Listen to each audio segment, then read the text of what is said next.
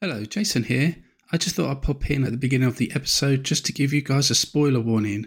During our conversation in this episode, we do have mild spoilers for some of Jim's films, and after the hour mark, we do let away some quite big spoilers for the new Jurassic Park film and for No Time to Die. So if you haven't seen these films, please just be a bit wary after the hour mark. That's all for me.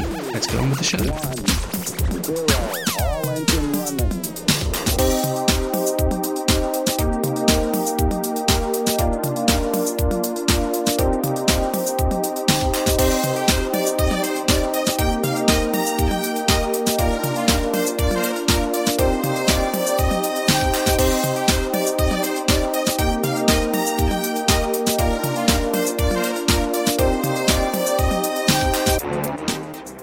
Greetings and welcome to What's Wrong with Wolfie. My name is Jason. And I'm Rich. And I'm Chris. And I'm Jim. This week we speak to filmmaker Jim Miskell.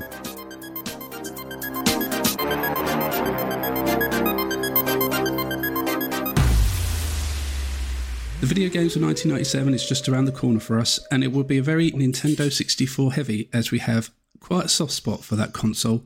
And as a lead up to the episode, we are joined by a man who has also has a soft spot for the machine and one particular N64 game. You may not have come across Jim Miskell's films before, but he created the mockumentaries Going for GoldenEye, its sequel Bringing Back GoldenEye, and is credited as writer and executive producer for the new GoldenEye documentary, Golden Era. So, welcome to the Wolfie Pod, Jim. Pleasure to have you here. Thank you very much. I'm very happy to be here. And we're very happy for you to be here too. now, you are one of a few people who picked up where we got the name of the podcast straight away, and mm. you Hey. told me to ask you about this in our in our DMs. So, please, can you elaborate? Yeah, I'm a massive Terminator 2 fan, obviously. And am I right that Wolfie's the dog which is killed in the deleted scene by the T1000? Yeah, it was um, it was Arnie trying to test to see if the foster parents Yeah. were real or whether they were the T one thousand. So he checked to see if there's the what the dog's name was, which was Max. Yeah. And then, so he said, uh, "What's up with Wolfie?" Just to see what response he'd get, and he obviously got the one that said, "Yes, I am the T one thousand. So And then he said, "Your foster parents are dead." that's it. But there we go. Well, the reason why I, uh, I thought you might be interested is I have Arnie's costume from Terminator 2 in my No living way. room. really? Wow. Yeah. I found it on Prop Store a few years ago, and it's Wow. Have you ever worn it? I have. It absolutely drowned me. And I put my son in it too, and he couldn't walk. Oh, so wow. Oh my god, it's amazing. That's it's got all- crazy. it's got all the bullet holes in it from oh, uh, nice. the um the scene at the mall. Uh, it's it's just yeah, it's awesome. I thought you might like that. Well, I'll, Yeah, I'll think no. of you next time I watch it now. It's amazing. Hey, small world. Cool. Small world. We're imagining Yes. Jim in the in the costume instead of Arnie. Well, if you ever do a sequel uh, or a third film to to crew um, to to complete the trilogy, then I'd hope to see you in that at some point as a little cameo. Good idea. Um, okay, so before we have a chat about your films, I, I, I just wanted to know, you know, what exactly is it about Goldeneye that inspired you to create these films that you have about it? That's a really good question. And I think when I was really thinking about thinking about writing the film, it's because when I was younger, GoldenEye was the one game that spoke to me, and it was just like, you know, you know, you play a game, you're like, I love everything about this game. Yeah. I know every inch of it. I know all the secrets. I know, I just know everything, and I'm good at it. And it, it just seemed perfect, and Mm. I couldn't believe it existed because, like, I came from playing on PCs. Doom and Quake and Duke Nukem and you know Wolfenstein and Rise of the Triad stuff like that, and then to be on an N64 or Nintendo console, playing this amazing immersive game where you, you really felt like you were Bond. I, I literally rem- have the most distinct memories of playing it for the first time. I remember everything. I played the the frigate and the music and rescuing the hostages, and I was just like, "Oh my god, this is real. This is a, this is actually a game." it was as close as it's as close to being in a in a movie as you'd been at that point. You know, it was surreal, and at that point as well, most video game, sorry, most um, video games based off movies were rubbish. Let's face it, they were awful. Yeah. They were they were cheap cash-ins, and I was just playing this ama- it was like this amazing game that like, I'd heard about for a long time at school. People just saying, "You need to play this. You need to play this," and I just I didn't believe them. I didn't believe them, and then when I got hold of it, it like, changed my life, quite literally. I think I think it had that effect on all of us, didn't it, Rich? Yeah, absolutely. I mean, for me, the biggest thing about it was that I think some ways N64 was still kind of a little bit scoffed at by some people, especially like your, you know, PlayStation One Mhm. owning mates. And I think GoldenEye was that game that had some cachet and it was proper, it was cool. Yeah, and people cool. wanted. It's like it was the equivalent of like having, you know, a Wipeout or a Tekken on there. It was this AAA, quite you know, mature, grounded Mhm. game that you know just sold a console. It was it wasn't a Nintendo game in the, in the true sense of the word. It was No. very different for this you know cute little charcoal grey box. You know, Yeah, I thought I just never played anything like it. yeah, But just never. It just it came out of nowhere, and there was no hype for it. It came out two years after the film. yeah, yeah, it was just it's the it's just the defining game of my life, I'd say, and I've never really loved a game since like that. Hmm. And it was like, it was at that point, and probably still is, the best like game that encapsulated James Bond Mhm. with with all the gadgets and using the watch and the mines and you know um, shooting security cameras so they didn't see you and all that kind of stuff Yeah. as well. And obviously the uh, the multiplayer had a big factor in in, in its popularity. Definitely. I mean, I used to take my Nintendo to school, and I'd, I'd leave it in my locker. Yeah. Yeah, honestly, because it's it's not like nowadays where you can just go online and play with your mates. Ah, Like- yeah, You know, you you couldn't just I couldn't have people around my house. I didn't. I didn't know anyone where I lived for a start, so it was like my social life was dinner time for an hour or twenty minutes at break time. Would someone would rush to my locker, grab the Nintendo, would run up to my form room, put it on the big TV on wheels. Remember them? Oh god, Yes, I do with remember. our those, wooden doors and the key. Like, oh, So yeah, and um, we did that for the last two years of school, so fourth year and fifth year, and I never lost. Never lost on GoldenEye Nice. ever. It wasn't even close. It was, it was crazy, and like even when Perfect Dark came out, I, I brought it in. We played it for a day, and people were like, "Nah, let's go back to GoldenEye." Like no one cared. I remember bringing my Dreamcast in to play Unreal Tournament at school. No one cared. We went straight back to GoldenEye, and it was um, it's where the seeds of the film came from because I was really good, like really good. And uh, there was another lad called Adam who played in the uh, form room who was cool. you know, he had like friends and he was tall and muscly and handsome, and I'm like this skinny little guy. And uh, I didn't dare play him, and he didn't dare play me because he was the best of his mates. I was the best of my mates. And um, that's kind of where the seed for going for GoldenEye came from when I, I was, when I was really thinking about it. Because I was thought, about to say, yeah, yeah, but wouldn't it be funny if 20 years later, when you're adults, that you still were in that frame of mind? And um, yeah, that's that's where the seed of it came from um, back in the day when I wrote it. Did you um, always plan for it to be a mockumentary, or Yeah, yeah, because um, I'd kind of realised that there's never been a mockumentary about video games, and that's like the genre that I love. I love The Office, I love Spinal Tap, anything by uh, Christopher Guest. Oh, I, I- I just think he's one of the most underrated filmmakers in the world. I love everything he does. Um, and yeah, I just, I mean, I didn't go to film school. You can tell from the film; it's very rough around the edges. But I just knew enough about what I liked and what I wanted to write about that um, it, it comes through. I think it's quite clear that you can tell I love GoldenEye and I love Oh, yeah. And um, yeah, I'm quite proud of that film because I literally shot it in two days. And um, wow. yeah, and I actually had a director lined up to do it because I didn't know anything about filmmaking. And he flaked out at the last minute. I think it was five days to shoot, and I'd, I'd booked all the venues, I'd hired all the actors, I'd made all the props, I'd, you know, I'd made the catering, I was good to go. And um, yeah, he just pulled out, and I spoke to a family friend who's a university lecturer for film, and he just said, "Look, you know this film better than anyone, so you direct it."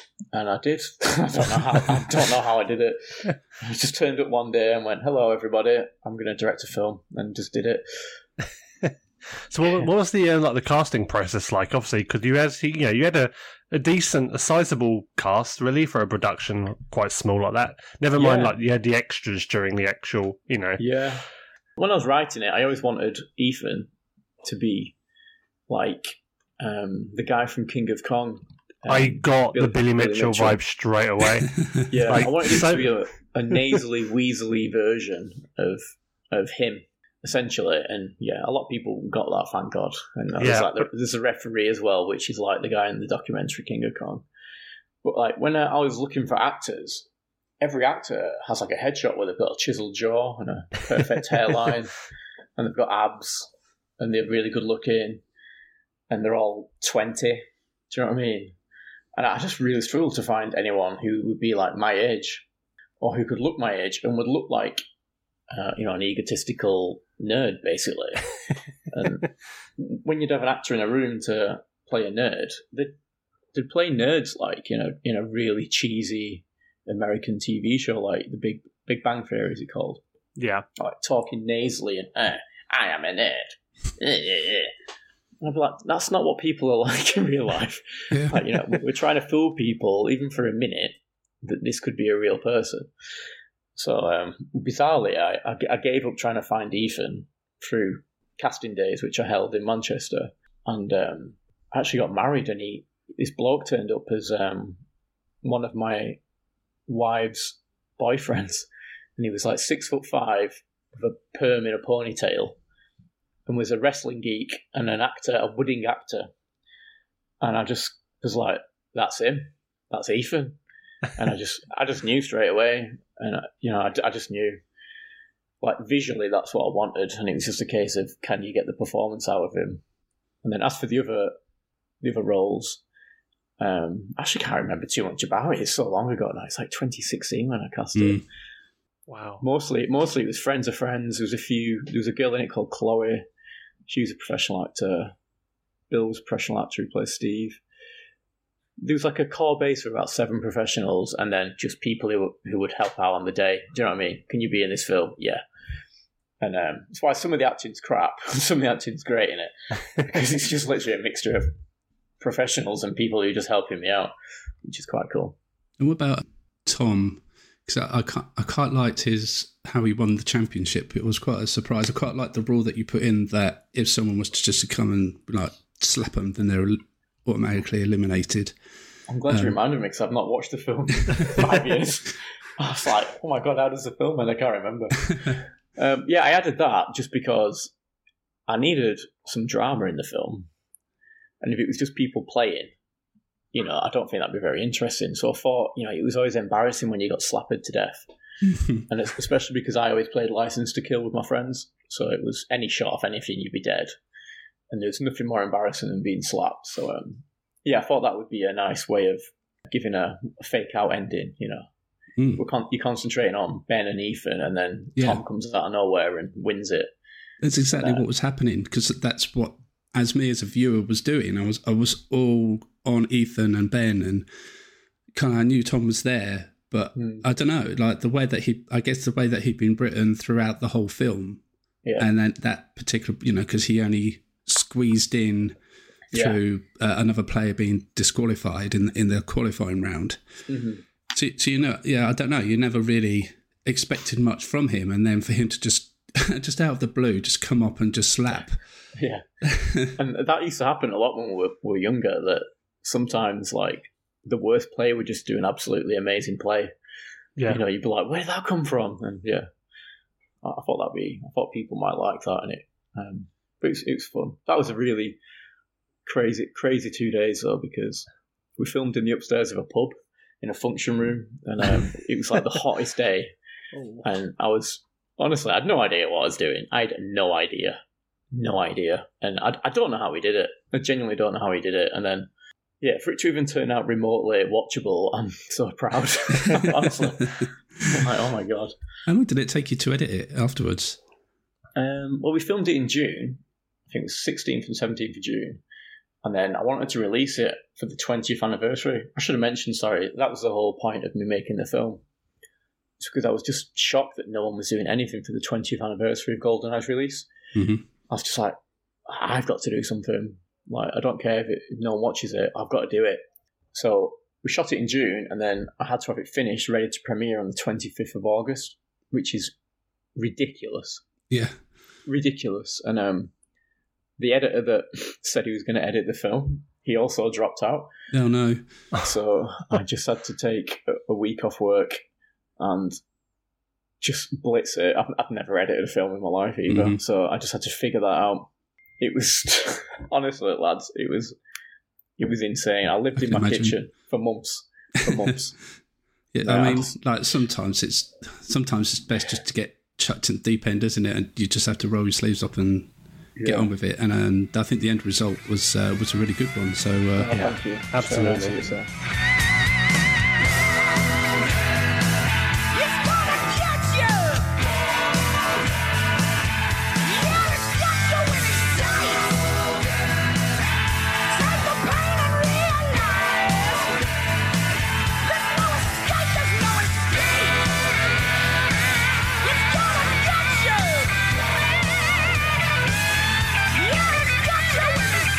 Let's get into bringing back GoldenEye then. And um, when, when you made when you made going for GoldenEye, did you always know you wanted to do a sequel? Um, no, definitely not. And uh, on the director's commentary, I remember saying I would never do a sequel ever because it honestly it took up so much of my life that it was difficult for me to like even think about that film when it came out. Because you know I'd written it, I'd edited it, I'd shot it, I designed everything in the film, I did the Blu-rays, you know, I sold it, got I did all the deals. I was done. Do you know what I mean? I was done. I had two very young children at the time, um, and I was neglecting my duties to say the least. For the love of Goldeneye, so I, I was I, I swore to my wife that I would never do uh, another film, and well, I did another, and then I got divorced straight after it. Oh no! Ooh. so yeah, maybe I shouldn't have done another film. But um, I, the, the thing is, I always knew I wanted to do a real film, like a proper film. yeah, I, I knew that there's only so much an amateur could do. You know, it's all well and good making a film. I- I'd love to make a film. Yeah, I did it. Great, but especially when you're editing a film and you see all the problems and all the flaws, and you're just like, oh my god, if only a real director had been involved. If only every actor was professional. It, do you know what I mean? And um, it, and it, you know, I just thought if I'm going to do it, I'll do it properly. So, um, obviously, I wrote a very different film second time around. I, did, I think doing another straight up mockumentary wouldn't make any sense, and I, I didn't want to write the same kind of film again. So it was a bit. I like to think of the as going for Gold Goldeneye as being like the UK Office, where it's like it's real, it's a bit cyn- it's a bit dark, it's a bit cynical. Mm. The the characters are a little bit more grounded and like, well, yeah, dark, and um, the the sequel, I like to think it's more like the American Office, where it's a bit more light-hearted. It's a lot more silly. People know it's not real now, so there's no point pretending that we need to trick them. So we'll just go with it. and I think having a, I, I always had a main character in for, in the first script, and I took advice to get rid of him just to save costs. Um, and I really wanted that character that's essentially me, you know, bringing back Goldeneye to the masses. And um, yeah, got um, got lucky with the right casting for that because I think that um, uh, Gabe, who plays Glenn, is Mhm. great anchor for the whole film. Like, yeah, definitely. Definitely. But um, yeah, it, it- making making a real film like bringing back Goldeneye was utterly surreal because like, the the budget for the first film was about ten thousand pounds, which uh, is is nothing, and I think I spent about a quarter of a million on the second one. Bloody hell. Wow. But, wow. Hon- Honestly, it was well, you, you It- can it's tell the step up between Yeah, the two, yeah, it's definitely. just a- So it's just a completely different animal, isn't it? It's like What- I, I went from having. Oh, sorry, mate. What were you going to say? I was going to say, when you say like two hundred and fifty thousand pounds, it sounds modest, but like you s- say quarter of a million, then Yeah. it just completely breaks my brain. So, But it's still classed as a low budget film. oh yeah, Yeah, I'm sure. which is in, insane. But I I went from having, say, the music I, I bought all royalty free music for the first film, and then I had Grant Kirkhope doing original score, which who is the GoldenEye composer, Banjo So Kazooie, Mario, brilliant. Smash Smash Brothers, Wow. uh, you know, Warcraft, utterly surreal.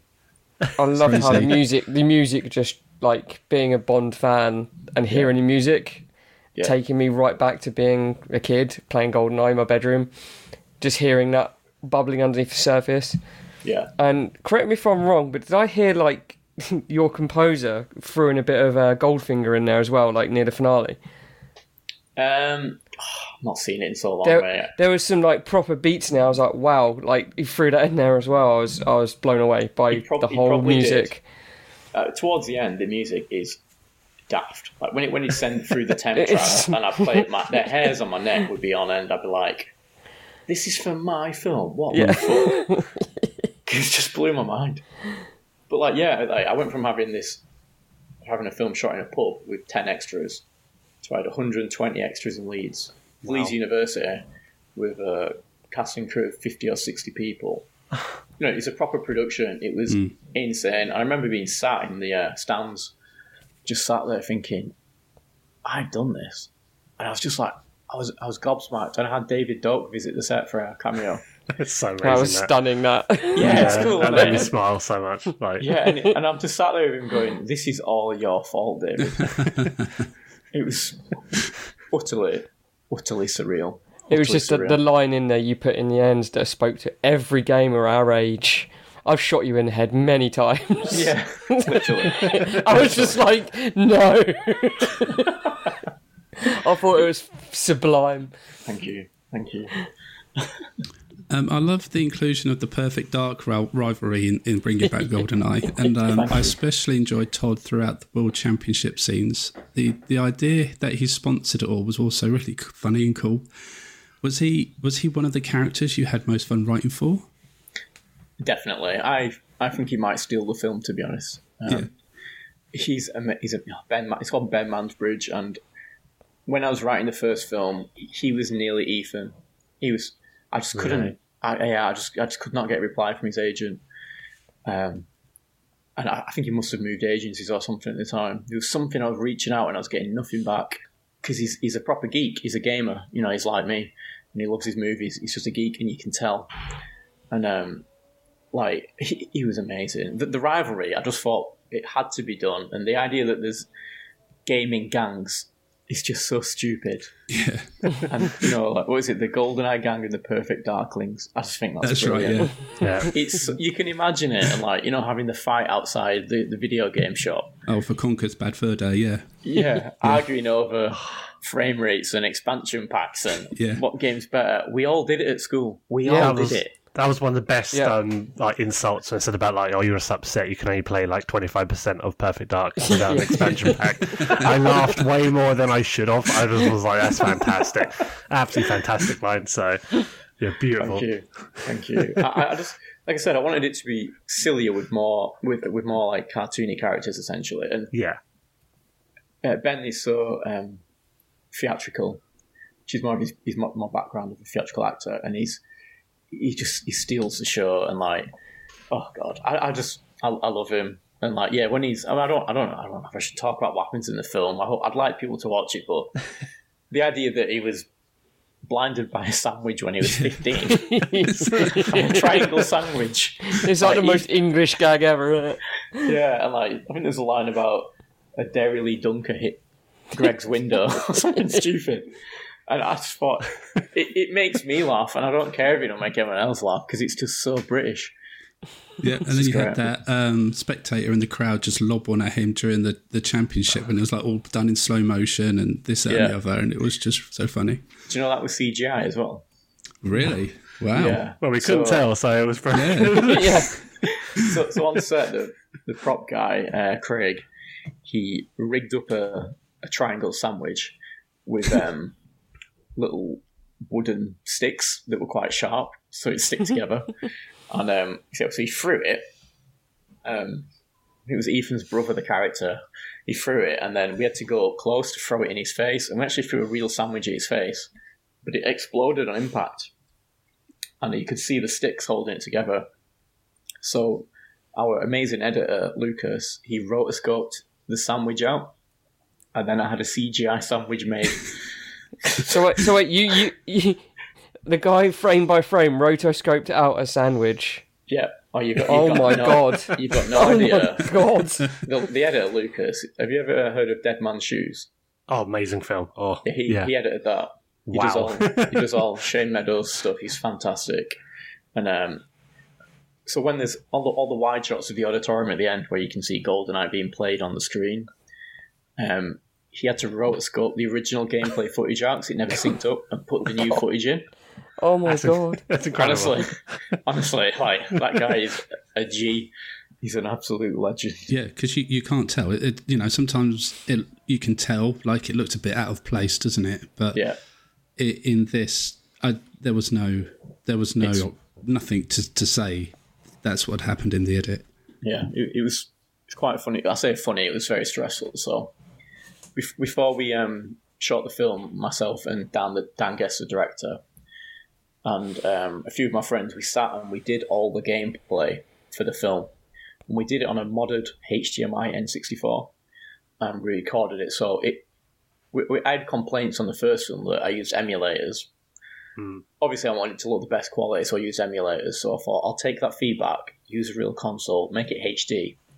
But when you actually put it on a 4K, you know, editing suite, it looked terrible. I've done that Honestly. myself. I've done it looked awful. So, but we shot the film, so we had all the actors playing um, the games that we'd already done specifically, hitting the marks. So then we had to go back after, and we had to re-record all the gameplay on an emulator, recreating every single moment. And it took about two weeks just to record, re-record all the gameplay, and then it was all put in again. Yeah, honestly, the amount of work that went into this film, it's it's insane. It's insane. Um, as as a bit of a lifelong wrestling fan, I think I can speak for us all and say that I loved uh, Ethan's Heartbreak Kid inspired entrance in the World Championships. Uh, did that take long to come up with that scene? Was that something you just wanted to do um, straight away? Um, I can't even remember what gave me the inspiration. I just like the idea of embarrassing Daniel, the actor, to be honest. He seemed to be enjoying himself. it didn't work. yeah, I just thought, hmm, Dan dressed up as a wrestler in a gold singlet singing a wrestling song. Um, yeah, it was easy. And like the lyrics, I wrote the song in about Oh. 20 minutes, literally. wow. Just put all the golden eye jokes in. Oh, God, can I remember the lyrics? Wait, one sec. Is it my curls get the girls? Greatest golden eye player in the world. In the facility with just a Klobb. Still wouldn't stoop to play his Oddjob. PP7 to miracle A's when I'm against it. Rambo could save you. Because I'm the golden child. Boom, boom, click, click. Definitely had run proof more than one chick. Asked Cher. She was there, which wouldn't take off her underwear. Boom. That's There you phenomenal. Thank you very much. Thank you very much. And that is, it's that just is the way streaming on Spotify right now if you want to listen to it. Really? Oh wow. Yes. Okay. It's on Spotify, it's on Amazon Music. Stream away. it's the fact that it just goes in from Bond weapons, even the Moonraker laser. I'm like, whoa, My- just like mind blown right now. It's funny. And like going to a recording studio to record that was ridiculous. Wow. It- I think we were in there for the morning, and this guy, I just played him the Shawn Michaels song. I went, do that, but make it shit. so it's just like, it can't be good. Like, it cannot be good. Like, make it as good as you can, but it's got to be good. It's got to be crap. So he tried his best to do a good song, but that's crap at the same time. but I think it's great. And like the the entrance when it he enters these, the auditorium at the end, it's brilliant. Yeah. Um, I quite liked um, the, the Ethan storyline throughout this second film, and like when you kind of find him in the tent in that just like wasteland of a field, um, and his hair is just literally all over the place. It was just, uh, and then his nan turns up while he's being interviewed. It was just quality. What are your Cal- oh, any any joke about Calpol is the most British thing ever. I, I just love Yeah. that. It always Yeah. makes me smile when I hear the word. Got your Calpol? It was like it's just wonderful. Like it just it made me smile so much. So. He's just a wonderful character that you can just put him in a put him in a situation like that, yeah. and you know he's everything he says is a lie. He wants to be loved. He wants to be respected, and the idea that his little grandma turns up with his calpol and his scrambled eggs, it's just it's just great.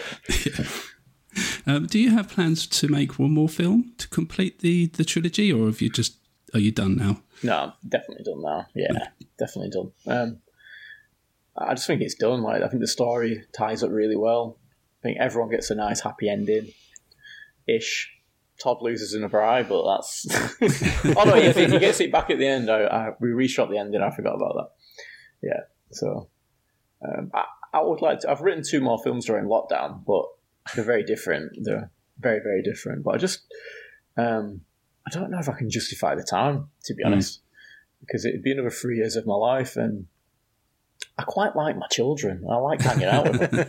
yeah, Do you know what I mean? yeah, yeah. Maybe it's something to put on the back burner until they're a bit older. Yeah, but um, I think my son's got a cameo in the first film. I um, photoshopped him up to look ugly when I think Tom's talking about his ugly children. Oh, okay, yeah. I flash a picture of my son up, and I tried to make him look like this is this will be a very vague reference, but do you remember crabs in Banjo Kazooie that are all weird? Yeah. And one has a giant eye, one doesn't. I thought I'll, I'll make him look like a bit of a Banjo Kazooie crab. no, that, that got a good laugh. Quality. Yeah. Uh, I- and I, I just need to ask you as well: is that um, is that is that golden eye jacket still around? Um, oh god, the amount of people have asked. the owner of that is a gentleman called Martin Hollis. I'm hoping okay. you know the name. I'm hoping you know the name. Is familiar. It's the, he's the director of the GoldenEye game. Yeah. So um, I'm very, I'm very lucky that through through the films I've managed to make friends with a lot of the GoldenEye team and spend some really quality time with them. And um, yeah, I gifted it to Martin as a thank you for making my favourite game, and he uh, kindly wore it when the film was released. Oh, Doing a few nice. pi- pictures on Twitter, and um, people thought he was just. You know, just showing off. Yeah. didn't, didn't realize it was just he was taking the Mickey wearing this golden eye custom jacket.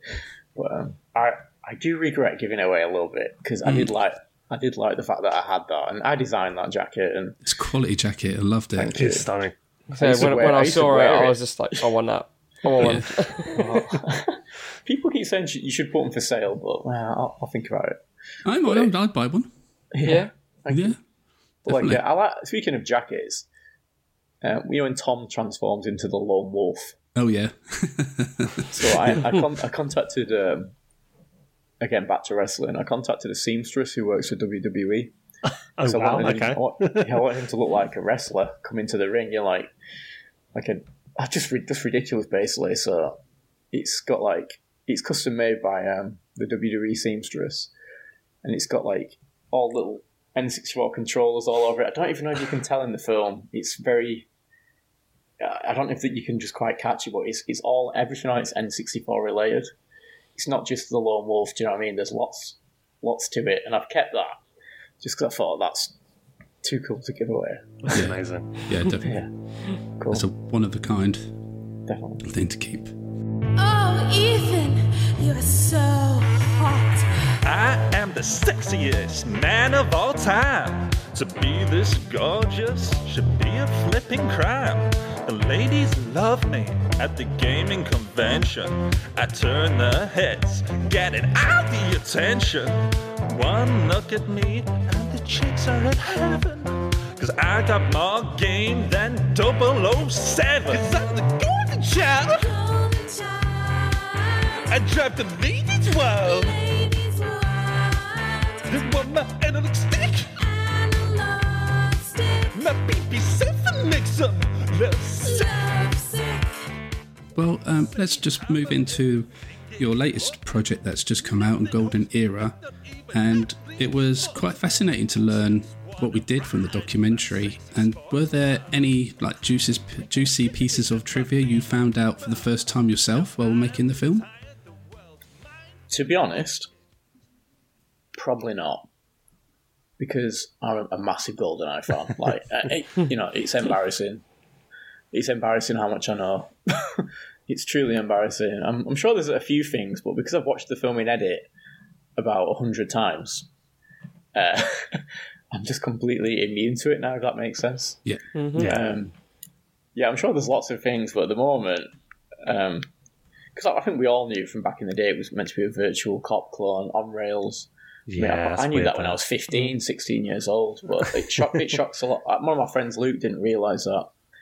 And the thing I didn't actually, not lie, the thing I didn't know was I didn't know that Miyamoto, Miyamoto wanted Bond to visit the uh, hospital at the end Oh yeah, that was crazy, yeah. wasn't to, it? to visit the Yeah. soldiers. he When I saw those clips, I was like, "That is an amazing idea." it's great, and the fact that Drew managed Drew, Drew's amazing. The director Drew Roller, he managed to recreate all the all these scenes. You know, like Miyamoto walking through a hospital in the GoldenEye engine. it was so wonderful. It's fantastic. I, I think I think the the thing that I enjoyed most about the documentary Golden Era was hearing other people's memories about the game.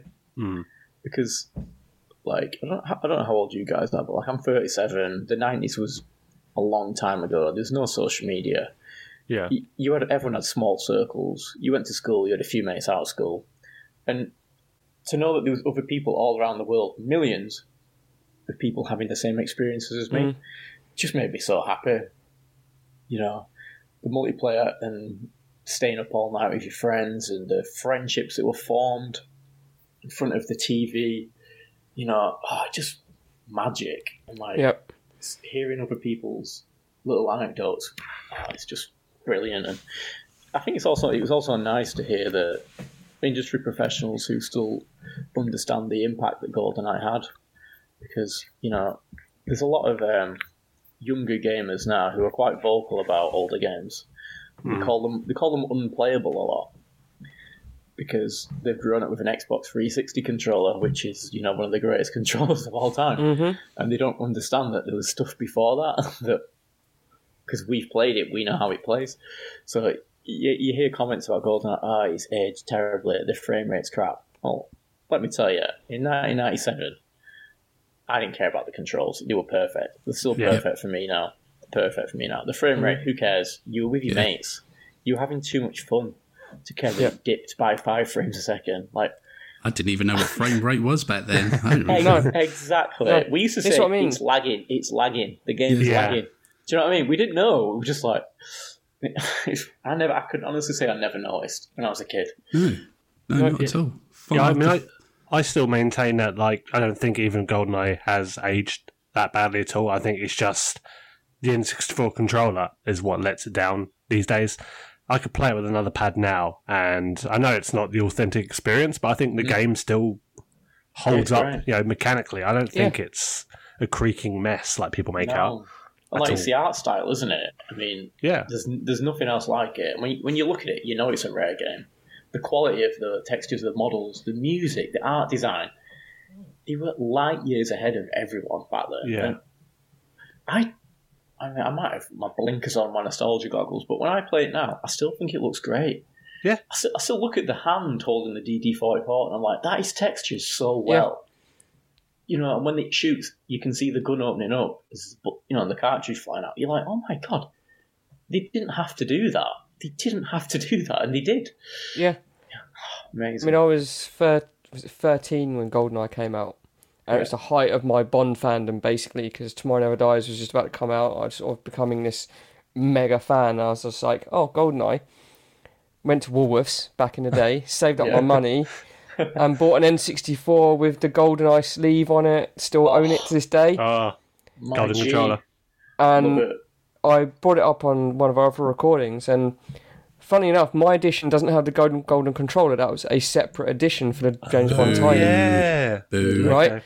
So there are two different golden eye tie-ins for the N64. I've got the standard one, but I've still got the immaculate golden eye sleeve that goes over the N64, and there's the cartridge nestled in the polystyrene. I love it. like when I was a kid, I was just like, this is the single best. And like you brought up the music, it's just like, mm. It's like they've lifted Eric Serra's score straight from the film and made it better. Yeah, definitely. And you've got that metallic sound that Eric Serra managed to put into his score, Yeah. Oh, I know Especially in the- what you mean. I know Yeah. exactly what you mean. especially in the St. Petersburg and also in the facility. Yeah, sorry, the You managed- facility. Yeah, yeah. Yeah, you replicate that. The first time I think it's ever been done, James Bond theme on heavy drums, heavy bass drums, Mm-hmm. and it's in there. And I was like, you're fully immersed in that game. Music, the the AI of the the people we've talked about Yeah. it before on these recordings as well. That was mind blowing back then. Yeah. because Yeah, the normally you like- just have the goons just walking back and forth, looking Yeah. around and walking back and forth. Goldeneye comes along, you can shoot their hats off. They scratch their ass. You blow flies away from their face. You shoot them in the knee and they hold their knee. They duck for cover. It's just, and then when it was brought up on the documentary, I was just like, wow. Like, and then even now, games are still struggling to replicate that AI. Yeah. I don't know how they haven't managed to do it, but like it just adds to the charm to the game. Um, yeah, it just it didn't make any sense either. Like, um, I think it was Jason saying earlier that it was a family-friendly console, yeah, and you're shooting people in the penis and the whole holding Yeah. the exactly. Magic, Yeah. absolute magic. And I, I was amazed actually. I don't know why I didn't know it until today. That my grandparents lived five minutes away from Twycross where it developed. Shut up. They lived in a little village called Appleby Magna, just off the big McDonald's roundabout. Are you kidding? No, Then you find No. out your grandparents did motion capture for it. So yeah, that would be funny. they never told And you, Chris. They never told What, you. what what's quite funny is we used to go up there quite a lot in the mid nineties. So I was literally five minutes away, literally five, maybe ten Oh, minutes wow. drive from Twycross. That's You could have gone there and like I, you know, been outside the gates and wait for him to come out and it's just mad. Like how I haven't found out until literally this weekend that that game was developed just down the road from that massive roundabout and the little villages. it, it doesn't make any It's sense, crazy. does it? I mean, I, I remember reading in N64 magazine, which was the best Nintendo mag when I was a kid. Yep. yeah, yeah, And mm-hmm. you'd, you'd, you'd read about Manor Farm, you'd read about mm. Twycross, and you'd read about the new officers that Rare had. And it just felt like another world. Mm-hmm. But it was an hour away down the motorway. Mm. And you're like, you're like, these get like Banjo Kazooie, like that's made in England. yeah, you. I didn't think about that when I was Yeah. a kid. I assumed they're all made by you know, massive rendering com- uh, games companies. Didn't Yeah. once think that it was made by half a dozen people in a converted barn. Yeah, and like like for, back to GoldenEye, you know, they, they were graduates. Martin mm. Hollis was in his very early twenties. I, mean, I don't know about you boys. In my very early twenties, I was useless at everything. Yeah. And this guy knocks out GoldenEye as his first game. like changes changes a genre. Inspires inspires it for the next twenty years. Like how?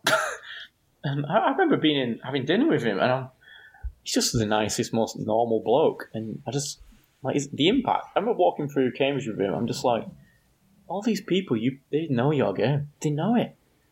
And like, I just thought, how how does he go around every day, knowing that every shop he goes into, mm. every person he bumps into, will know what he did, his work, and how mind blowing that must be. Yeah. No, definitely. And he's just an unassuming, lovely, kind-hearted bloke. It's just s- surreal. Although he got me to drink some sake once in a Japanese restaurant, and uh, I don't think I've still recovered. no. Yeah, I think that was um, like when you mentioned that in the documentary about how GoldenEye had affected like the first person shooter, uh, even up to today. Uh, and I, I never really kind of put that connection together. I don't think in my own head until I saw that in your documentary, and I was like, actually, yeah, you, it's right. Actually, it, it, it has. You know, like Call of Duty and all that kind of stuff m- may not be what it is today without GoldenEye, and that Yeah. made the game even a little bit more special for me now. Yeah, that, there's, there's that I've realised that back. fact. Yeah, it's a line straight back. If you go back from every successful console um, franchise shooter, it goes back to GoldenEye because it had never been done on a console. It never worked. I don't think any first-person shooter had worked on a console, to be honest. I mean, I I remember trying to play Doom on the SNES, and it was, you know, it's unplayable. It was miraculous that it worked. And I remember pl- trying to play um, Quake on the Saturn. Again, miraculous that it was ported, but it was it was borderline unplayable. It- you, you knew it was a stripped down experience from the PC. This was the thing. Um, whenever PCs, obviously PCs are always ahead, but in that time, consoles were ahead. N64 was ahead. You couldn't get Turok on a, on a PC. You couldn't get Mario. You couldn't get GoldenEye. I mean, you certainly couldn't get four people around a PC monitor playing split screen. You know, it that changed everything. And oh god, it, it it's, it's no wonder that like there was a massive boom. If you think that it was four years after GoldenEye Halo comes out with four player split screen local multiplayer, and then a whole nother generation discovers that kind of experience, you know. And obviously, Time Splitters after that, Mm. and it, it's coming back. I- I mean, time li- li- quite quite literally, Time Splitters is coming back. There's a hunger for it. Yeah. I don't I don't think it's nostalgia. I think it's the experiences that people had, Mm. and the, the I mean, the the fact that GoldenEye was about James Bond is kind of irrelevant. Yeah. It could have been it could have been skinned anyway. Do you know what I mean? The the artists that were involved in making the game were that good that they, it could have been about. It could have been perfect art. People just had those memories. It was just the right game at the right time. That's how good it was. Yeah. But the fact the fact that you played as James Bond made it a hundred times cooler. Yeah. And Pierce Brosnan's my boy. He's he's my James Bond. The bit where you know you're on a single player mission and the camera it Yeah. pan, I love around. that. Goes Magic. into his head, and you're like, boom, you're James Bond. It's a Yeah, subliminal yeah. messaging, basically, and you're like, you're there. Yeah, You you're just like, see the hands. That, Um, that, that and the when you die, you know, and you get that little Oh, James Bond that rift, a- and then the Yeah. you know the blood going down the screen. Um, Yeah. That that was the other part. That, That was fantastic. I love that. And the, the enemies always continue to shoot your corpse. I always Yeah, thought that was funny. Yeah. It's like, come on, boys. yeah. that, but that's that's what I love is how faithful it we faithfully it was adapted. But also, when I was a kid, I remember playing the game and then watching the film again, and it makes the viewing experience so much richer because you can have your head canon and go, oh, that's how we got to the dam. That's how we got through there and through there. So your the game is actually adding to your movie experience at the same time as the game adding to your Yeah. your the film adding to the game agree. experience. It's a perfect agree. full circle, and it just works. And I remember, I remember house parties up until the two early two thousands. Me and my me and my mates were still firing up Goldeneye in our early twenties, love it.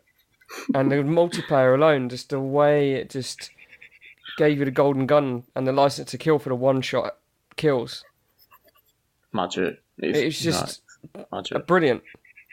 There- There's one thing actually that um, I, you're rejigging some memories now that really did surprise me is that we, we managed to get all the footage for the documentary for Golden Era from Brett, which was set footage from a digital video camera she, uh, he had back in the day, which is surreal. So you, you you get to see the um, the control level, the set from the end of the um, movie. Like you get to see it blown up, and before it's blown up, and you think what they managed to do, what Karl Hilton managed to do with his level design to match that set Yeah, on, let's face it, it was experimental hardware. It was a, Nintendo's first 3D console. It Yeah, I the remember first, the first when they said it, when they when they said it on the documentary, I was like digital camera, and I was like, that would have been what ninety four.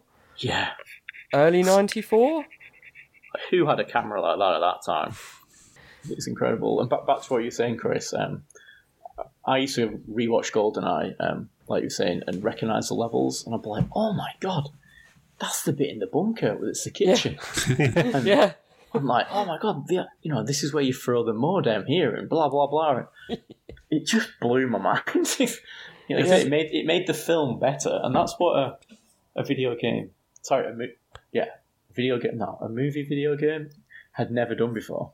i remember reading somewhere that there was either a shot and deleted scene of pierce's bond infiltrating the dam and the facility but a majority of it was either cut or not filmed did the developers have access to the shooting script at all Um, they did, yeah, they did. I was going to say because from what I've read from the shooting script, and you you'd get the gameplay, it was almost beat for beat exactly written in the shooting script that way.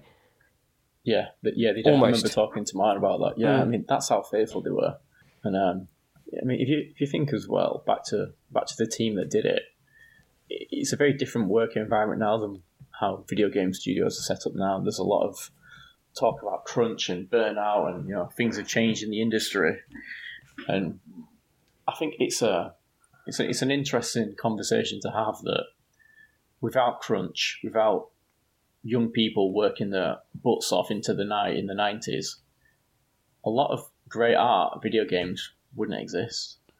You know, and it's like there's a balance between, oh my god, people working themselves into, you know, stressful lives and lonely lives because they're always at work, but creating amazing art. It's like, oh my god, when I actually think, you know, if they went home at five o'clock every day, GoldenEye wouldn't have been as good. It would have come and gone in a week. Mm. like most games. I think what came across in the documentary though was because they worked together for so much longer periods of time that they really bonded well together, mm-hmm. and uh, and obviously they, I think they probably made a better game because they got on so well with each other as well. Definitely. And they still get on now really well, which is That's fantastic. nice. Yeah, Yeah, it's it's it's surreal being around them to be honest because they're, Yeah, just big, imagine. they're just big kids. big kids. Was there anything um, that you cut from Golden Era um, in the end that you were sad to see on the on the cut room floor, or did you pretty much get it all in? Um, the, the editing process was up. Drew was more heavily involved because he edited the film with help from others. But the, the problem was, and it was a, a kind of a good problem, is that as the film was coming together, there was more and more GoldenEye related things hitting the hitting the press. So we had the remaster leaked. So we're like, oh my god, the film's ready. It's like an hour and twenty minutes, but there's there's this happened. It's got to be in the film you know, you had people breaking speed run records. You're like, well, we got, they've got to be in, Hmm. you know. And then there's talk of GoldenEye coming back. You know, there's all these achievements coming up on Xbox Live, and and it, it was more a case of what can, what can we afford to, what can't we leave out? Do you know what I mean? Hmm. It was it, it was just like we were bombarded with content. You know what I mean? We, we travelled all around the world, and then content was just coming out as in post production. So it's tricky because you know Drew, I know Drew sat down for hours with people, and you know we did speak about it being a series at one point, like a six part series, because there is that much. Mm. So uh, eventually, when when there is a, I know there's a physical re- release coming from Altitude in the UK, and um, you'll have to forgive me, I can't remember the name of the US distributor, um, but it'll be jammed full of extras because Nice. there is there is so much, there's so much. And I, th- I think you know uh, these kind of documentaries I, I love so much because as as you've mentioned in or previously, like we we didn't have access to this kind of information back then, and you know we we had no idea what was actually going on to making these games and, and what they were doing. So now seeing what actually was involved Yeah. a is really interesting and and b is like fascinating to just to learn what actually was was occurring to make these games for us Yeah, I, I totally agree. And you know, I, you think about the UK scene in general back then. oh, were, we were killing it. Grand Theft Auto was made in. Was it made in Leeds? It- Yeah. it- Yeah. yeah. it was, I mean, Grand Theft Auto started in Yorkshire. Oh, God's County, definitely. you know, we're killing it. You see, That- US US Gold was based in Yorkshire as well. There was all these. It, we were we were a hub of cr- creativity. See, that hmm? blows my mind because as a kid, I mean, we're the same age, me and yourself and Rich, mm-hmm. but I spent a lot of time in Yorkshire, and it blows my mind that all of these games that took the world by storm and made millions, if not billions, were made in Yorkshire. It's It's nuts. It's crazy, isn't it? it's crazy, and like if you think that um, Time Splitters was made in it was Nottingham, is it Nottingham? Yeah, it's just these normal, That's- that's normal mad. towns. Yeah. Like when you when you walk through Nottingham Centre, you, you walk past. Um, is it Crytek UK that made it? I can't remember off the top of my head. Yeah, I think it was. Yeah, they're just their office is just on the high street. Like, you can you can see in, you can see them working. That's that's the crazy thing because you, you see these other massive developers and the, like the headquarters, don't you? Like prime example, like you think if it's going to be like a, a massive Apple CEO location, don't you? Where it's going to be a massive purpose built building, mm-hmm. and they're just unassuming office blocks. Yeah, it's and just you, very, very British. Do you know what I mean? Yeah, like- and we I went to Nottingham a few times, but you know never once figured that a massive game was ever made there. It just doesn't occur to you so- does it just No. i don't know it just never occurs to you to when think you're a kid, you just think, well, well, in the 90s, I thought video games are made in America or Japan. Yeah, pretty much That was it. That was it. And the fact that Britain has had such an impact and continues to have such an impact Yeah. is, well, it, it just shows what an amazing creative country that we are. Yeah. I think GoldenEye Rare. I mean, Rare, Rare in the Golden era. I mean, not so much now. I mean, it pains me to say that. Uh, what happened to that company when it was taken over is, you know, it's a disaster basically. I better not talk about that because it just makes me sad. You didn't enjoy all those Kinect games. I thought they were fantastic. Know, I remember buying one of them, and I was Ugh. just like, I can't believe that they thought this was a good good idea. I'm stood in my living room, waving my hands, trying to move a raft. Like, this is not fun. What is going on? And um, so, yeah, sadly, I've I've lost hope, and I've you know, getting to know the lads who made the game. You know, I've heard the stories that I probably shouldn't share, but about what happened after the Americans took over, Microsoft took over, and how the ethos of the company changed, and yeah, it's it's a tragedy when you when you think about that that run they had in the eighties and nineties. Yeah. They they killed it. Every game they released was awesome. I- I don't think Yeah. they had a bad game. They gen- genuinely didn't, and who can say that? I mean, I can't think of a developer now, apart from maybe like From Software, where they release a game and you know it's good, and you go right, I'll buy that. You buy it based off the dev, and that's what Rare was back then.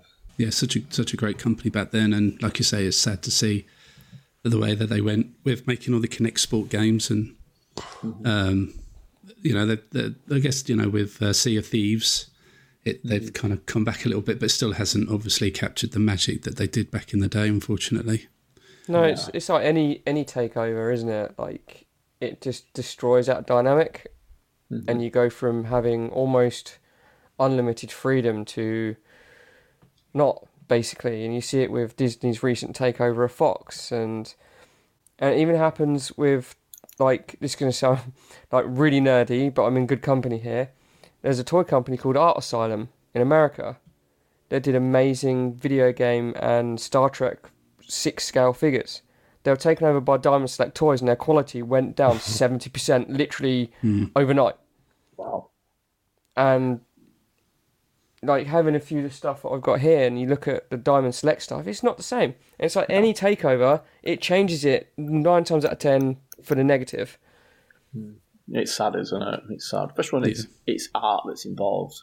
Yeah, because I think you know when you, when you buy, well, I think it's a very American thing. You see what's going on with Microsoft at the moment, throwing billions at studios. Yeah. You think that that's how they're going to win the gaming market by throwing money at companies? And do you know what? It's a short-term solution to a long-term problem. And I think that the way that the, what they did with Rare back in the day is a good example of what Microsoft do when they take over a company. They, they take what's special about it, the people, they change everything, and um, it's it's just tragic what happened with Rare. Tragic. but we've got their legacy to go back on. Mm, definitely. I, I, Absolutely. just wish, I just wish it was on Switch. Yeah, Like, Oh, Rare, don't even Rare Replay with should that. be on Switch. It makes no makes no Yeah. sense. There's always rumours and musings, isn't it? And then all of a sudden it all blows over, and for another six months, and then it comes up again, and Yeah, it's like, do you not like money? Like, we will give you money. yeah, We'll happily give you money. Yeah, and we all know that working with the Bond producers is like, you know, trying to find, well, I don't know, blood from a stone to coin a phrase. There's That's so, not much, so much, of re- Bond film. yeah. There's just so many, so much red tape, isn't there? So it might be that. It might be they don't run anything. Oh, I don't know.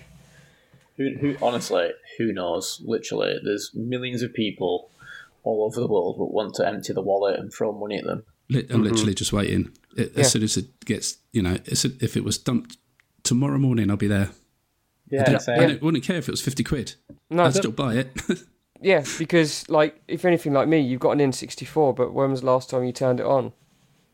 Yeah, imagine Alright. trying to get your N64 running on your 8K TV. It's not Yeah, going to it's, happen. it's not going to happen. exactly. Like I. I managed to get it working on my old, was it my old 45 inch Sony, and it looked jank. Hmm. I can imagine. And I plugged it into the aerial and managed to manually tune it and find it. But like we said earlier, those games were made for CRT monitors and televisions. they weren't made for flat panel LCDs, and it just looks weird. It looks Yeah, strange. they, they look like they're covered in Vaseline, don't they? yeah. Yeah. It's so odd. You just you know, in that HD remaster that we all saw leak, and you're just like, just give it to us. yeah. Yeah, I mean, Yeah. ima- imagine just firing it up. You can see the marketing material now.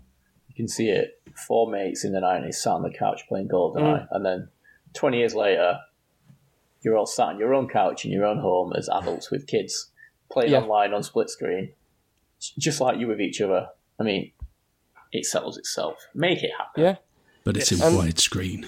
Yes.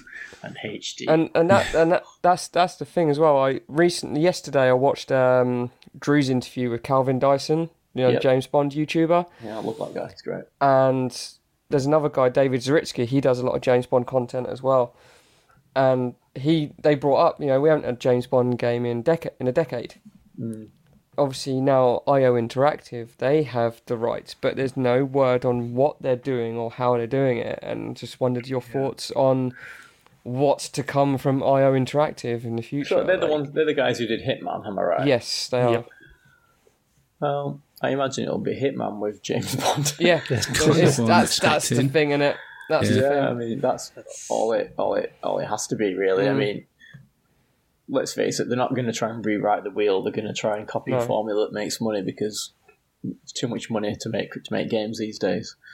Um, I, I kind of hope that they do something a bit different with James Bond and not just skin Yeah. Hitman. I was because- gonna I was gonna say that exact thing. because I mean I've I've played Hitman and I it, it wasn't my kind of game. I, I just couldn't click with it, and and I tried. I played it for a few hours, and I and I just couldn't. Uh, I don't know. I just I just didn't get on with it. Sorry, but the best game is the original Hitman 2, Jason. Uh, yeah, well, I played Yeah. Hitman, so maybe I don't know. Um, no, I, I played the new one too. I thought I, I- you're right. It didn't click with me. It was because it's so open ended. I, I, Yeah. I'm- this is this is me because I'm getting older. I don't have as much time for games. exactly. Yeah. When, when Yeah. I when I play a linear game, I know what I'm doing. Yeah. Yeah. Last of Us is a great example. You know where you're going at all times. You know what mm. you've got to do. Yeah. The story's fantastic. You're in it. As soon as I play a game and it goes open world, I'm like, oh god, I don't have the time. It's like having Yeah. a second job. I've got kids. yeah. What, you uh, want me to go and con- climb up another control tower to un- to unlock a bit of the map? Please give See- me a break. See, I exactly that. I, I actually got really bored and frustrated with the Batman Arkham series for that exact mm-hmm. reason. There's too much to do and too Yeah. much ground mm. to traverse. Yep. The first Arkham Asylum's great again because it's linear. You're on one path, Mm-hmm. small rooms to explore. And Then they open it up, and then they open it up even more. And in the end, I was like, oh, f- I tapped out. I was like, it's just too much to focus on. and then I started playing the Uncharted games again, and I was just in my head. I'm like, the remastered Uncharted is is amazing. It looks stunning. I found great. myself about a year ago or two years ago going, what if Naughty Dog did a James Bond property? Yeah. Imagine that. That would be amazing. right? You play Uncharted Four, A Thief's End, and then you think to yourself, if they if they did that semi open world, semi linear blend that they've managed to do with all those cinematic scenes and interactions that you do, they transferred that to a James Bond property, that would be nuts. That would be a license to print money. literally. It would it would be, yeah. Yeah. And I'm sure there's a few um, levels in Uncharted where he wears a tuxedo, Nathan. Yes, does, there yeah. is. Unchar- Is it Yeah. Uncharted 2 at the musium? Yeah. yeah. I'm, I love that. In- you know at the- at the party, I love yeah. that game. I love Yeah. that game. I, Uncharted I 2. love all the Uncharted games. They're some of my There, favourites. there are so many James Bond references in all of those games. It's it's insane. like the whole bit where the cargo plane is lifted straight from Living Daylights, like beat for beat, and I it plays love beautifully film. in game. It plays beautifully. You you're on the cargo net. You're sort of and you just this whole thing sequence is just brilliantly filmed. And if you transfer that and then say if they remade the Living Daylights scene on the cargo plane and reskins the characters and gave it a bit more James Bond feel to it, I think it would be crazy. Yeah, like Really do. you, you can hear it now, the music, when you're, you're doing it. Da-da, da-da. It's Yeah. amazing. Yeah.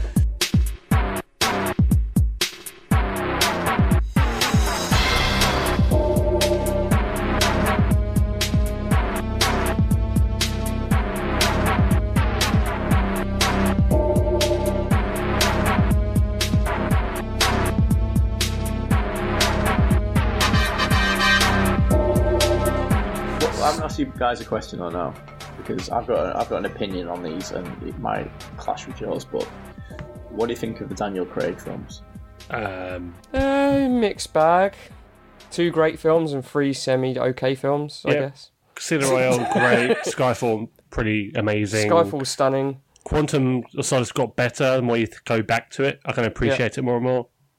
Spectre was odd, and uh, Yeah. yeah, That's where And it then, lost uh, me at Spectre. I was like, what is this? Why am I so bored? Why is this so serious? Why is it not Yeah. funny? Why is it not Yeah. fun? Do you know what Exactly. this film needs? It needs Roger Moore raising an eyebrow, Yeah. winking to the camera. it Yeah. needs.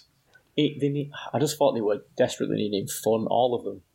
But this is the trouble. When I did Casino and Quantum, there is that that classic Bond Yeah, definitely. thing behind it, bubbling under the surface. Does that little bit of smarmy irony, that the self awareness of the films that they've always had.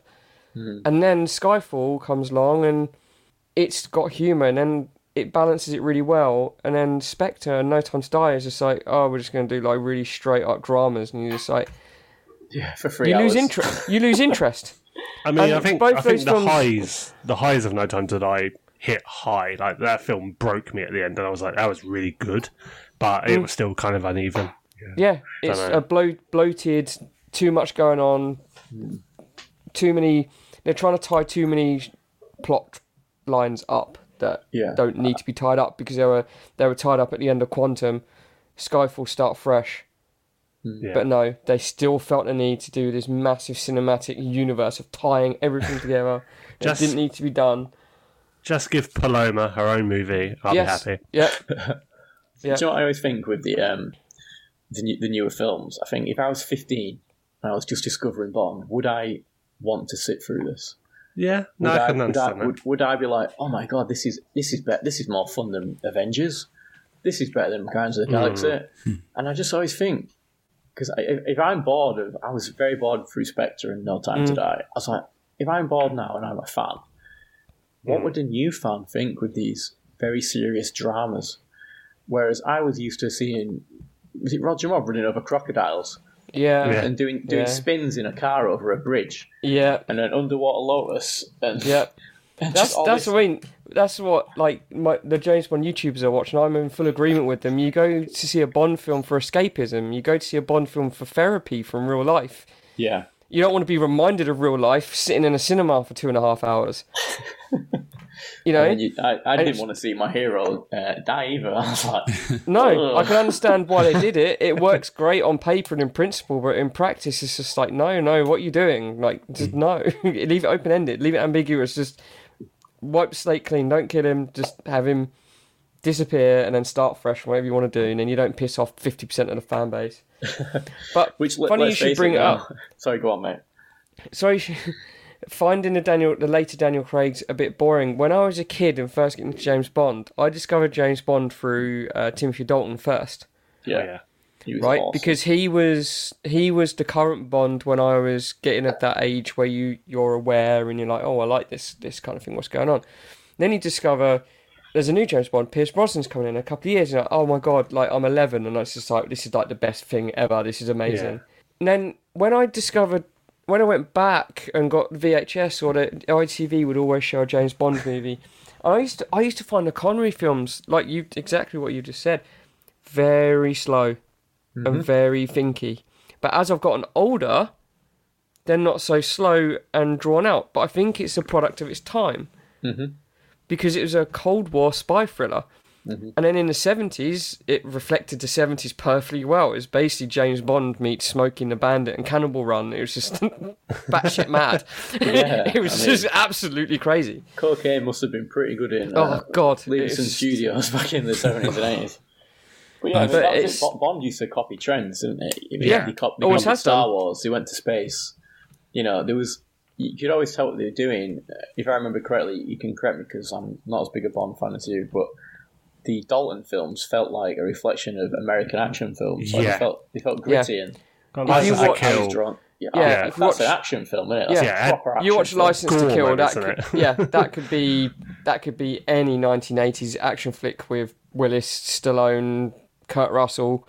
But when you watch Living Daylights, there's a definite switch over where they've still got the Roger Moore hangover, mm-hmm. hmm. and then they tried. Timothy wanted to do serious stuff, and they were like, "No, no, no, let's play it a bit safer." So you get a blend of super serious and super light, and it's very disjointing sometimes. License to Kill comes along, and it's literally his, you know, it's his Skyfall, isn't it? It's just like boom, gritty, serious, dark, 15 certificate. And then I think when Pierce comes in and Timothy says he doesn't want to carry on because it's in his past, and they told Pierce they wanted a blend of Roger Moore and Sean Connery because they wanted to get the fans back. Yeah. And you can see why they did it because if they did something so radical when Bond's been off the air for six and a half years, you're gonna piss, you're gonna piss people off. They're not gonna come back. But if you do exactly what they expect and follow the exact same beats, and then that's when you get Pierce's James Bond's films. Yeah. Less said about Die Another Day, the better, because that just went extreme. but it was a uh. perfect blend, and we've all got to admit, in the '90s when we were kids and teenagers, they were fantastic they just they did exactly what they said on the tin. You knew you were going to go and get a, a best of reel of James Bond quips, sexism, sexy stuff, Yeah. gadgets, action. Yeah, exactly. They were Two they were- hours of therapy. That's what I mean. Yeah. I Not two really hours of- They're made for kid. They're made for fifteen-year-old kids. Them films. Yeah. Really, you know, the also the the Pierce. Uh, oh my god, Pierce! I'm tired. I can't remember what he's called now. Jesus Christ, what's he called now? Brosnan. Brosnan. Oh, this this sunstroke's kicking in, boys. It- you know, it, it, it the you know the early two thousands was full of janky action. Mm-hmm. You know, and thanks to George Lucas, a lot of very dodgy CGI implemented in films, Yeah. and it felt like you know from Goldeneye, gritty practical effects driven, you know, miniatures, everything, to dodgy CGI. is it the, is it the world is not enough? Where no, it's Die Another Day, isn't it? Where he's at the ice hotel. Oh, Yeah, it's it's all all die another day. It's- paragliding thing with the Oh, green good- screen. good Oh. God. It's so bad. It's so bad. I mean, they're, they're awful, and it seems like Brosnan aged about twenty years in between them films. Yeah. 'Cause he's That's- like, that's I the up to be. Bond, and I'm this like cheesy action. Like it wasn't even an action hero; it was just a bit of a cringe, cringe, Yeah, cringy. I think I think he like Sean Connery before him when Sean Connery came back for Diamonds Are Forever to kind of erase Lazenby, you know what I mean? And I don't think Pierce was interested at all in Die Another Day. I think he just did it to cash check yeah, because I I think he knew that the producers were gonna and he's he's very bit not very not very bitter is the wrong word to say, but there's an interview with him where he says he got a phone call from is it Michael G. Wilson and Barbara Broccoli and said, you know, we're gonna go in a different direction. And I think that hurt him deep down, I think. Hmm. Because as far as he was aware, he was their golden child. He was the one that Cubby Broccoli wanted in eighty seven, you know? yeah. And I think yeah to be let go a long time, didn't he? Very- Yeah. very long time for that. to be let go like that, I think just really hurt him, and I think it's damaged any future relations with Pierce. I think because he's hmm. very, he always changes the subject on interviews. When it's brought up, he's just like, let's you know move on. Yeah, And he a- it's a shame. laughed about Die Another Day when he said when he went to the premiere and he's looking. He said he looked around the Royal Albert Hall and he said then I looked up on the screen and there was this hot. What he said? Bond surfing a tsunami and it was really bad, and he laughed. He laughed and he laughs. He cracks up in the interview when he's talking to the camera and he creases up because he realised how fucking ridiculous it was. It's hilarious. So I only, I only learned recently that, that he was offered the role in before Timothy Dalton, and it was Mm. a last minute thing with a TV show he was meant to be in. Oh, It yeah. was, but it was renewed. It Remington was- Steele.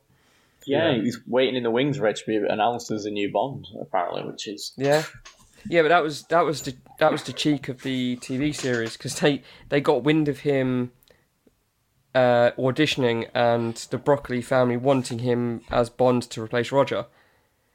So the TV show deliberately renewed his contract because Very it was nice. already in it was already making newspapers, so they had the publicity. So if they renewed his contract, he wouldn't become Bond. So they Very got twofold publicity. They kept him. They get the publicity. They've got the the guy who was nearly James Bond back for one more season. Yeah. But then we wouldn't have had Timothy Dalton's two spectacular movies to Yeah. look fondly back on and go, yeah, you were you were doing it before Craig tried it. Yeah, that's fair enough. And uh, what what were you thinking for next Bond? Ooh. I apologise. I'm taking over the questions here. No, What's no, going it's fine. Yeah, It's quite nice being the guest. yeah. so I'm- I put my feet up and Yeah, they they recently said, didn't they? It's going to be at least a two to three year decision. Wow. As Yeah, it should be. yeah, they're apparently working on where to go, and you're just like, well, where the fuck else can you do, go after killing James Bond and pissing Yeah. fifty percent of your audience off? you know, it it just it boggles my mind that they can't work out what they want to do. It's like, well, you've got fifty year, nearly sixty years of legacy now. Um, you can go anywhere with casting. I mean, obviously, everyone's. This is it's going to sound really weird, but people like Roger Moore and Pierce Brosnan were the cookie cutter James Bonds. They're almost grown in a lab to become that character, Yeah, you just look Yeah. at him, you know, don't right? you? You know. You're like you, you're off a production line, and the only one we've got similar to that right now is Henry Cavill, mm-hmm. Yeah.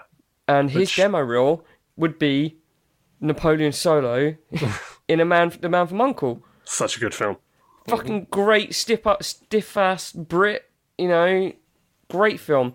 But I think by the time it comes along, he's going to be early forties, and I don't think that going from big tentpole DC movies like Superman to James Bond will be a wise choice. They won't do that. Hmm. And I've said this before, like they will not cast people like Henry Cavill or Idri- Idris Elba is a big one at the moment. It'll be hmm. someone we have no idea who it is. Which, Yeah, it'll be which is how it it? should be. Like Yeah. I don't want You- I don't want a Tom Hardy or it's just lazy at that point. I mean, I don't know. I'm in the I'm in the mindset of they've gone dark and gritty with the everyday man Bond. They should, I think, go back to the you know tall, dark, handsome kind of guy. Tom Hiddleston. He's always No, been he's, in it, he's got a weird eyes. They're too close together. It doesn't look right. okay. Well, Ethan Ballon's available, yeah, yes. Do it. and he's got his own car. So don't worry about yeah. that. That's Which is, which is in my garage right now. Oh, no, that's amazing. That's I what- that is get rid of amazing. it. He's followed me into my new house. I'm like, Ethan Ballon follows me wherever I go. Do you it's quite funny. Last year, right, I I had a bit of a cleanse from the film. I was like, this has been three years of my life bringing back GoldenEye. And I burnt so many of the props. Oh no. did you? yeah, I Burn was- them. yeah, there was like posters and bits and bobs, and I was just like, I need like a Just a complete detox. Yeah, because like every time I open a cupboard, I'd see his face. you know, mugs or t-shirts or just everything, and I was just like, oh god, I'm so done. So I had a lovely fire, and I sent Daniel Bruce, the actor, some pictures of his posters burning, kind of like the end of uh, Re- Return of the Jedi, where Darth Vader's burning in the uh, in the Sure. wood pile. I thought you were going to make a space reference then with Tim burning his uh, Star Wars stuff. Let's don't get me started on Star Wars. I'm very bitter about how what's happened with my beloved Star Wars. I maintain that Rogue One is brilliant. I can't Rogue stand One's the sequel trilogy. yeah. I can't. Rogue One's great. I like the standalone universe building. I love Rogue One, and I have done ever since the cinema. Sure, it's, But- it's the best of the new ones. I'll give you that, but only because Yeah. it's so much of what we want to see. You know, if it wasn't for that last twenty minutes, I'd be like, Oh. "Oh, it's a bit of an average war film in space." But then, Yeah.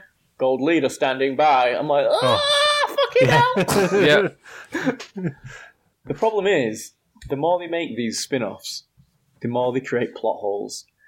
And Yes. as a nerd, I'm furious. I'm furious, and um, I feel like there's not enough care from the people who are making these things because they're not hiring people who know the source material enough. Just my opinion.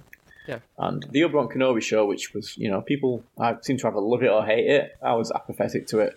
Mm-hmm. I just thought it created so many more plot holes, and it made mm-hmm. it, it makes Star Wars, which is the most beloved film possibly of all time. I'd say it actually makes it worse. It makes it dumber.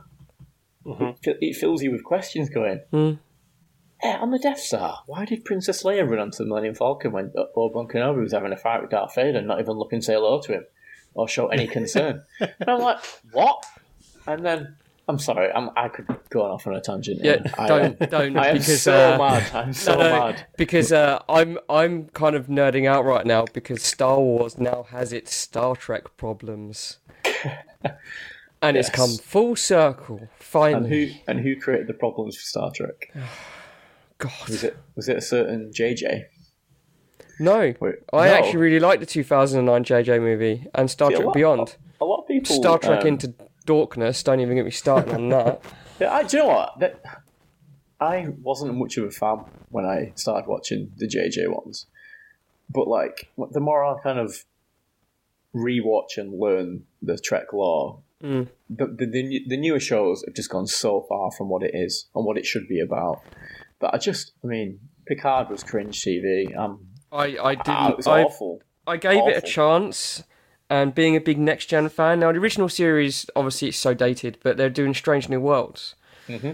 I love Anson Mount as Captain Pike. They're really fleshing it out, but at the Mm. same time, does it need doing? You're just creating more issues, and you're claiming it's it's in one Prime universe when it's not. It's clearly not. Mm-hmm. And I just I've decided to accept it as its own continuity, its own thing, and then you move on. Yeah, And a lot of fans are doing that with Star Wars. They're they're calling like Yeah. the sequel trilogy the the J.J. Abrams universe, and they're they're disjointing it and not discounting it, but allowing it to exist in a different bubble. yeah, And that's how I've been doing it with recent Star with new Star Trek. It just exists in a different timeline somewhere, and then everyone's happy. But what they're doing in Strange New Worlds is again like we've got the problem with the pre Star Wars stuff. Is it's creating so many unnecessary questions, plot holes, and twists and stuff that you just like. Uh, why? yeah. It's Just like that that Ryan Reynolds gif. But why? Yeah, exactly. and And the fact that like, you know, I'm I'm only an amateur. You know, I'm an amateur filmmaker, but I pained over my scripts to make sure there was no plot holes. Pained over it. I Yeah. mean, I stressed about things which no one will ever even care about and never even think about because I I put the care into it, and it just it baffles me that you can greenlight a Star Wars trilogy without a script for Yeah. the films or a story. and the same has been happening with Jurassic Park as well. oh, awful. Like Jurassic Awful. World, Dominion. Uh, Jesus Christ. Dominion. Like, my my kids fell asleep. I mean, the Yeah. Locust movie, that was fun. Yeah. yeah. and we said on another recording, yeah, like. Oh, just it was just like Oh. you like you just sit there in the cinema and you're going to yourself, why do they have that line or or that task in this film? You have Sam fucking Neill, Jeff Goldblum, and Laura Dern. Give them shit to do. Mm-hmm. And Not what did just- we do? We're going to bring back the original characters and we're going to make them go undercover and find some locusts. Yeah, It's a dinosaur it was like movie. it was like the most pointless thing ever, and I remember coming out of it going like, "What? Like you should have had them straight, bang smack in the middle of everything, throw them in the deep end, and then see what, and then in the end it was just like, oh okay, so it's, and then everybody lives. Yeah, no, there's Yeah. no stakes. There's I no stakes. yes, no I threat. didn't want them to kill a legacy character, maybe apart from Chris Pratt, but like, Here's just the thing, like- right? Here's, here's the thing, right? Sorry to interrupt you, Chris. no, it's fine. You- the first Jurassic Park, right? At any moment, you thought someone could die. yes. The dinosaurs Mm-hmm. were a very, very real threat. Hmm. You were terrified. As a kid, you watched it, you were terrified. Because it was made by an actual director. It's got a real story. It's not about dinosaurs. It's about a man connecting with children. It's about Yeah. children who have no father figure. Mhm. Bonding. There just happens to be giant dinosaurs, which are a giant threat. And then the new films are now about giant dinosaurs. They've forgotten that they need to actually have some substance for like to make Yeah. it like you know rem- memorable and art. Mhm. Now, all these big franchises, they're not art. They're not films. They're just products. Yep. You, they hype you up. We've, we've all fell for it. We went to watch Jurassic Park. They got our 20 quid, 30, 40 quid. They've got our money, and we're bitching on a podcast. they, Mm. Yeah. they won. Yeah. They won. They won. Yep, they won indeed. Uh, well, we better let you get on, Jim, because you stayed longer than you. Uh, you I, That was, that was a enjoyed segue, tangent and a half. But I did, en- I That's what we do best. that, boys. I appreciate that. I mean, I Yeah, but it makes carried it a natural free flow. It's Oh, fine. yeah. There you go, Chris. Don't, again- tell, them our, don't tell them our secrets.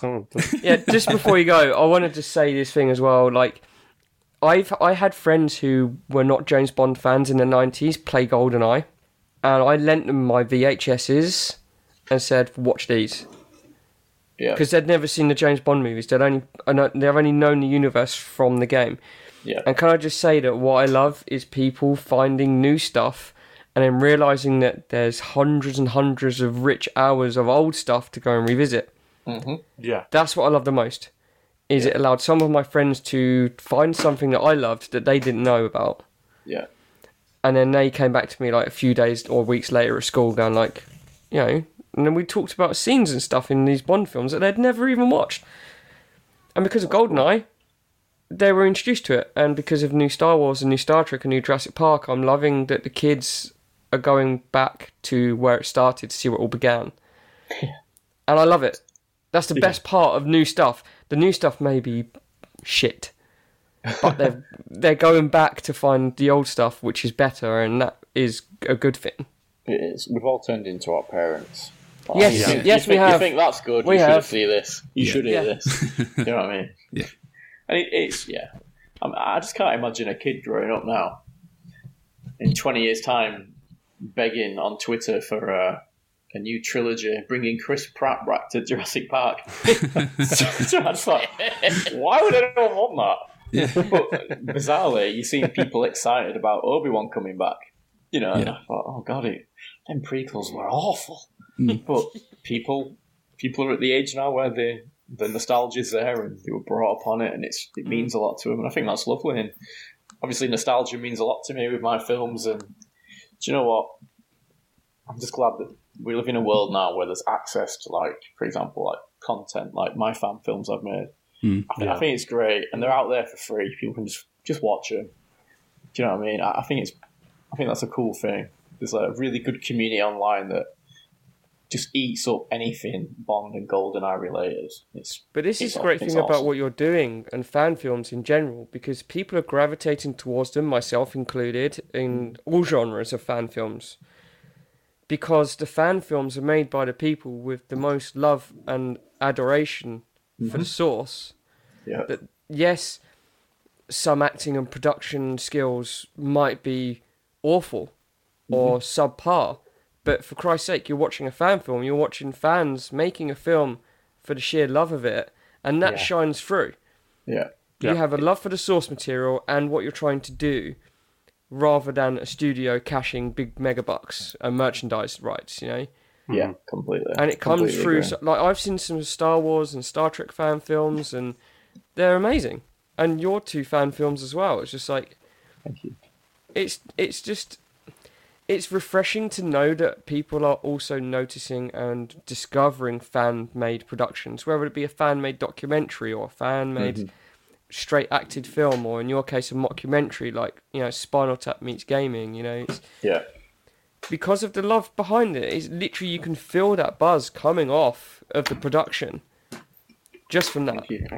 And I just wanted to say that because it's just yeah, it just filled me that. filled me with so much so much joy and happiness because really you glad to hear that. bec- because you can see that you guys were having the time of your life making it as stressful as it could be. The I was gonna buzz say, you could I, feel wasn't that, having much fun. yeah, but you could you could feel the buzz like just yeah. in essence it's a group of mates screwing around with a camera, isn't it? You know, Yeah. Yeah. Exactly. exactly. but with a script and and a structure and a narrative, and it just yeah, it's great. well, I great hope it inspires you to make your own film one day too. Because if I can do it, you can do it. I'd love to see a Chris film. That'd be amazing. Oh, I, I Me too. no no that would be Put a me, deep down for a dive. Yeah. That would be a deep dive into my mind that no one should ever have access to. Well, knowing your punctuality, it'll never come out. Sorry, can't upload it. Why? Internet connection problems. Really? Well, Chris hasn't showed up on set. Where is he? Like, But um, yeah, it's been a pleasure talking to you, chaps. Yeah, thank it's you so much for for, No, uh, for joining. It's been an awesome uh, conversation. And can you just any anyone listening? I mean, are your films still available on like Blu-ray or anything like that? And if they are, where can they find them? And where where where they can find you on the internet? Um, yeah, go, going for Goldeneye actually got a physical release in North America through Wild Eye Releasing, which I'm, I've seen DVDs knocking about, so that is out. That's out there, and it's it's on VOD on the internet. Um, Bringing Back Goldeneye was released for free actually for charity, which I'm quite proud of. So that is available for free for a limited time. It's, I think it's going to be released for a year for free. So that year will be coming up soon. So watch it on YouTube for free while you can, because eventually it's going to be a, a proper release.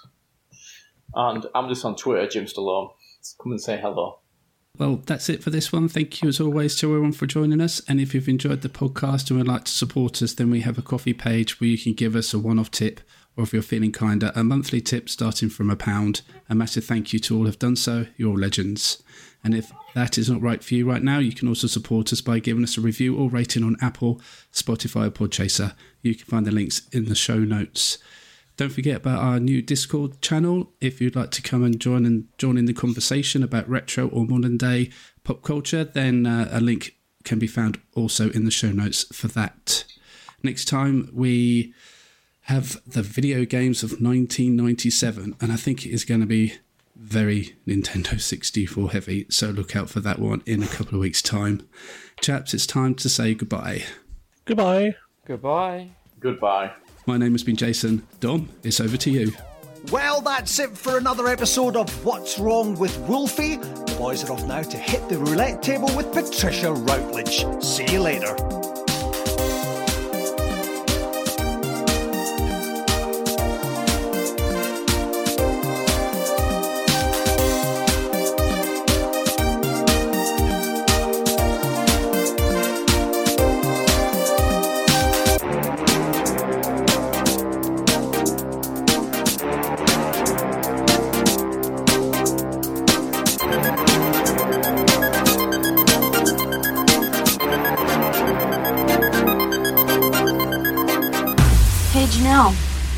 Wrong with Wolfie? I can hear him barking.